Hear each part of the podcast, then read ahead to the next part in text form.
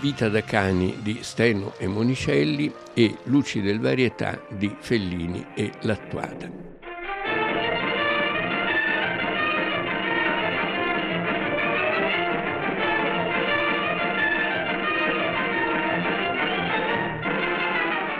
È curioso che siano due film, ciascuno con due registi, con due autori e tutti e quattro che hanno un qualche rapporto con la storia che raccontano, perché o autori o frequentatori di quella forma di spettacolo minore che era l'ava spettacolo, succedaneo del teatro di rivista, del grande teatro di rivista, dove c'erano i D'Apporto, i Walter Chiari, c'erano i Totò e le Magnani, c'erano le Vande Osiris, erano spettacoli per una certa borghesia, diciamo, costava anche molto andare a teatro allora a vedere le riviste della Vandissima a Milano. Insomma. E l'ava spettacolo era una forma povera di rivista, era una mezz'ora di spettacolo che precedeva il film. Quindi se il film veniva dato che ne so, all'Ambra Iovinelli in eh, tre rappresentazioni, quattro rappresentazioni durante la giornata, in certi posti come a Napoli si aprivano i cinema alle 11 di mattina, allora, questo voleva dire che c'erano almeno due o tre spettacoli preceduti dal spettacolo, cioè da queste che erano riviste sgangherate, scopiazzate, con un comico, in genere comici falliti, ma a volte anche grandi comici. Ho trovato il mio pappagallo gallo, bello, bello, bello, bello, verde e giallo e col becco a rollo, è tutto bello solo per me. La spettacolo era una, una scuola, per molti è stata una scuola, anche per quelli che dovevano scrivere, perché scrivevano copioncini, battute, eccetera, eccetera. Dalla spettacolo e dalla rivista sono nati grandi comici, Totò, Magnani, Fabrizi, Sordi, Macario, D'Apporto, Vanda Osiris, eh, eccetera, eccetera. C'è un racconto bellissimo sul mondo della rivista di, di Giovanni Testori che si chiama Sì Malamasiero, sulle lotte tra i fans di Vanda Osiris e quelli della Masiero, altra Lauretta Masiero, altra diva della rivista, a Milano negli anni, negli anni del boom, negli anni 60. Vita da cani e Luci del Varietà raccontano lo stesso mondo, un mondo sgangherato, povero, comici in qualche modo di ultimo livello, un po' falliti, capocomici mm, che per dar da mangiare alla compagnia devono inventarsi di tutto, truffe continue agli albergatori, ai ristoratori. Eh, il conto fatto? Sì, 37.500 lire. 37.500, la cerchizza. Le do 38.000 magari, no? 38.500 di più. Ah, 38. Sì, rimase a questa donna. No, non è donna, donna. È la mia signora. Ah, scusi. Beh, vabbè, 38.000 ugualmente, la ragazza del, del bar. No, ma dell'assegno non so cosa farmene. Come? Dell'assegno non so cosa farmene io. Lei mi darà subito 37.500 lire in contanti, capito? Capisco, forse non l'hanno pagata mai con l'assegno, qui pagano no, sempre in contanti. come preferisco, è vero, preferisco i soldi subito. Oggi ne abbiamo 24. 24 dunque. Sì, ma è inutile che lei scrive è marzo. Ma tranquillo perché ci sono i fondi depositati, marzo. Lei perde del tempo inutilmente. Ma... Mi deve dare 37 non credo. Sì, è buono, non lo segna fa, non lo scriva sì, lasci la mano perché devo firmare, altrimenti sembra una firma falsa. A mio, mio coro del liquido, sia gentile. Ma perché scusi, non sono soldi questi?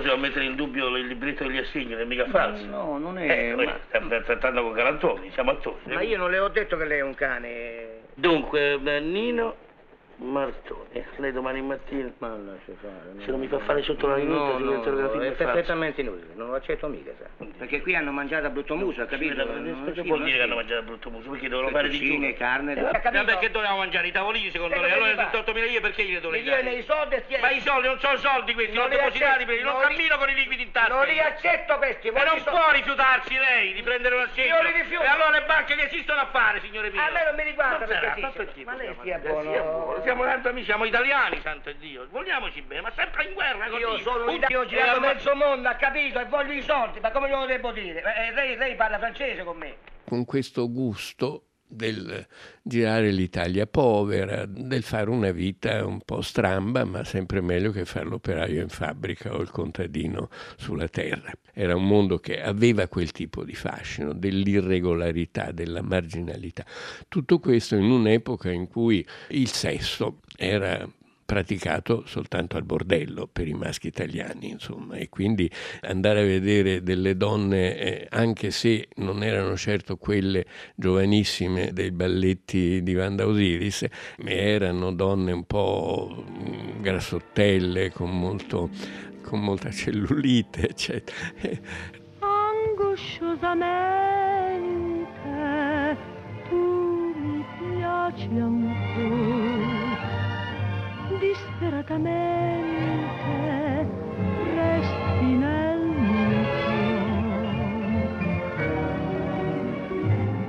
Allora, questi due film raccontano tutti e due la stessa storia eh, in modi molto diversi e questo rende il paragone molto singolare. Io personalmente preferisco Vita da Cagni, Stene Monicelli a Luci e Varietà di Fellini e Lattuada. Il primo film di Fellini, il primo film in cui grazie a Alberto Lattuada, suo amico, lo sceneggiatore Federico Fellini, con ambizioni di regista, firma una regia, co-regia. Poi c'è stata tutta una polemica tra di loro perché Fellini era un po' prepotente, tendeva a dire i meriti del film sono tutti miei e l'attuale diceva adesso non scherziamo, insomma, io ho raccolto varie testimonianze di attori e personaggi legati alla lavorazione del film che tutti dicono no, il vero regista era l'attuada, Fellini imparava il mestiere allora, stava cominciando, certamente molte idee erano sue, il mondo dell'ava spettacolo conosceva molto meglio Fellini che aveva scritto gag e intere riviste per l'ava spettacolo e per il teatro di rivista,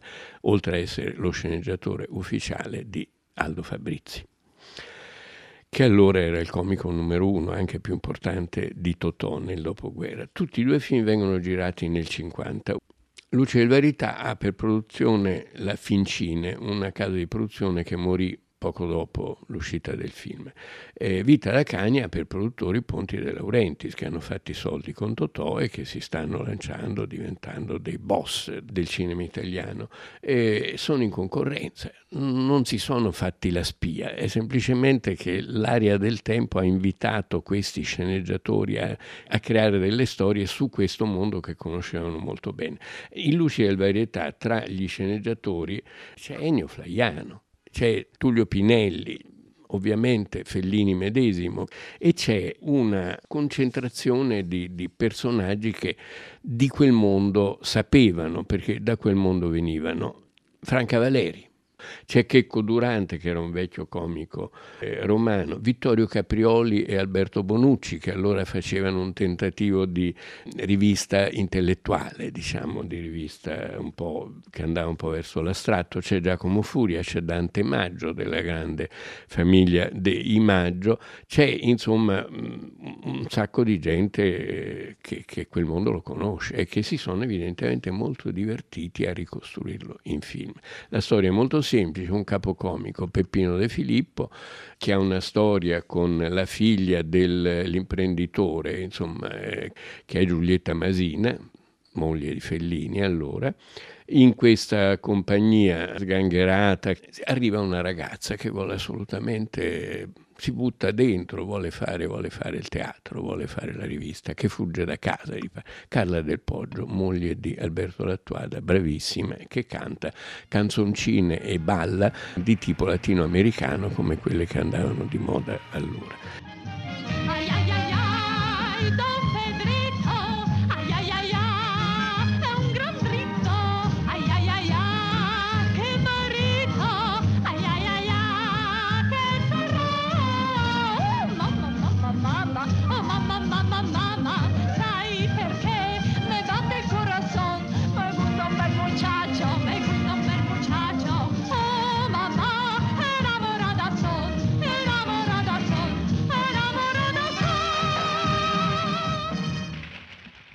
La miseria del spettacolo che viene raccontata in giro per le province italiane, tutto girato intorno a Roma ovviamente.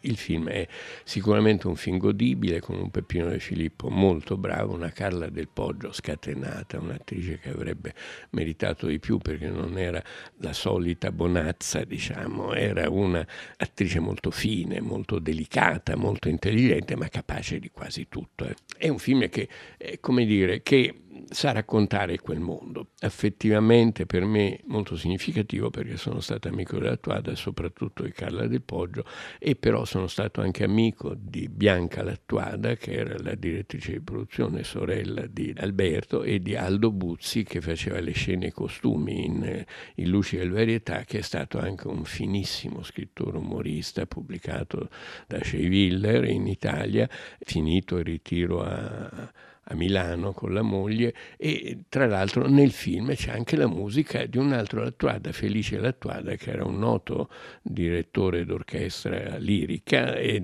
e anche compositore, ha scritto anche delle opere, insomma Felice Lattuada a Milano era un nome. C'è questo diciamo, questo incontro che funziona fino a un certo punto, perché Fellini è un po' un prepotente, l'attuada è lui che sa fare, quindi insomma, ci sono varie, vari aneddoti non propriamente simpatici insomma, sulla lavorazione del film e sul fatto che Fellini avesse poi ossessivamente detto nelle interviste che Luce e Verità è soprattutto un film suo. Ecco, il suo esordio vero verrà un anno dopo con lo scicco bianco, che è un piccolo gioiello straordinario, e, e, comincia la storia del grande Fellini. La Tuada continua tranquillamente la sua carriera di grande regista, come dire, ufficiale, che sa fare il realismo, ma sa fare i film in costume, che, insomma, di un grande intellettuale, di fatto, un grande intellettuale, intellettuale del cinema. Però perché preferisco Vita da Cani? Perché Vita da Cani, eh, sì, non c'è Flaiano, non c'è Pinelli, però ci sono altri che quel mondo conoscono molto bene e soprattutto c'è Steno e Monicelli, che erano due compari molto simpatici che hanno fatto i film di Totò, hanno fatto un sacco di film, anche loro venivano dalla sceneggiatura e venivano, avevano anche scritto per la rivista con Nage e Scarpelli, loro compari di anni e anni, con una predisposizione che va oltre il fellinismo, se così si può dire, che va verso il melodramma. Non ci si commuove vedendo Luci del Verità, vedendo Vita da Cani un pochino ci si commuove, perché Vita da Cani anche intreccia più storie e, e intorno a Fabrizi si muovono soprattutto tre vicende femminili molto forti. Una, Gina Lollobrigida, è la giovane che vuole fare carriera, che si infila dappertutto e che alla fine sfonda, viene presa dai grandi della rivista, fa una, una scena sociale nel suo campo e, e ovviamente Fabrizi che si era innamorato deve rinunciare a questa storia. Il mio muchacho ha una fattoria nell'Equador con 450 vacche e mille tor. Ha gli occhi storti ed un naso lungo quattro dita, ma il mio Pedrito vale un tesoro.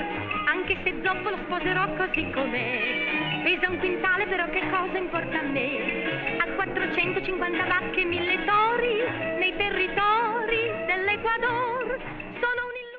L'altro personaggio femminile è Delia Scala, che è la, la, ballerina di fila, che però ha un fidanzatino borghese che vuole semplicemente, insomma, lo fa perché gli piace, perché è un lavoro, eccetera, eccetera, ma insomma il suo sogno è di fare la moglie e, e lì si intrecciano altre vicende perché a un certo punto viene corteggiata e concupita dal padre del suo fidanzato che non vuole che ci sia questa storia e lei ovviamente senza sapere che il padre del fidanzato lo piglia a schiaffoni per cui alla fine insomma questo signore che pensa che tutte le ragazze dello spettacolo siano disponibili scopre che eccetera e concede che il figlio la sposi insomma anche con la mediazione, con la mediazione di Fabrizi.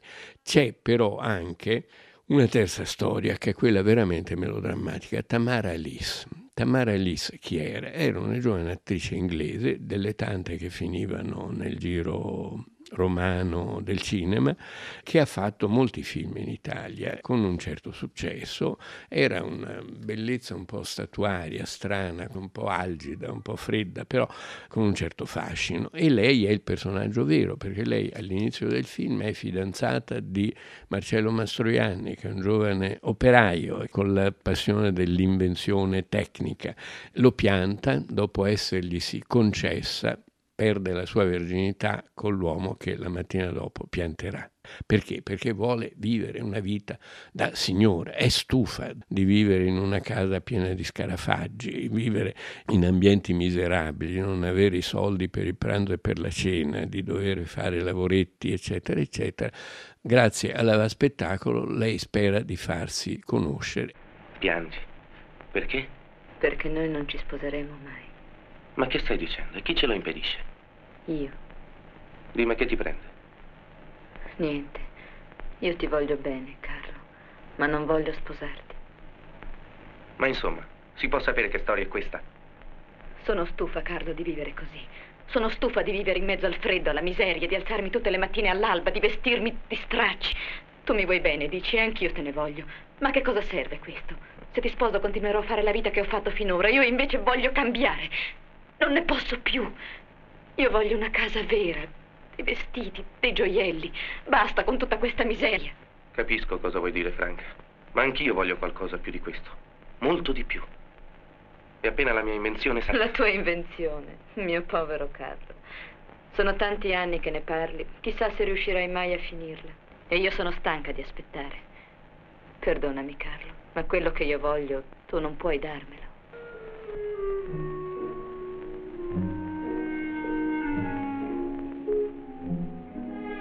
E infatti si fa conoscere da chi? Da un ricco imprenditore milanese, orrendo, basso, tarchiato, pelato, interpretato da un simpatico attore che si chiamava Furlanetto Otto Furlan, eh, Firulano ovviamente, suo, anche lui da rivista veniva da quell'ambiente, e che è una, una copia quasi esatta di quello che era il commendator Rizzoli, insomma, che non era molto bello, che anche lui sposò grandi dive, ebbe storie, eccetera, eccetera.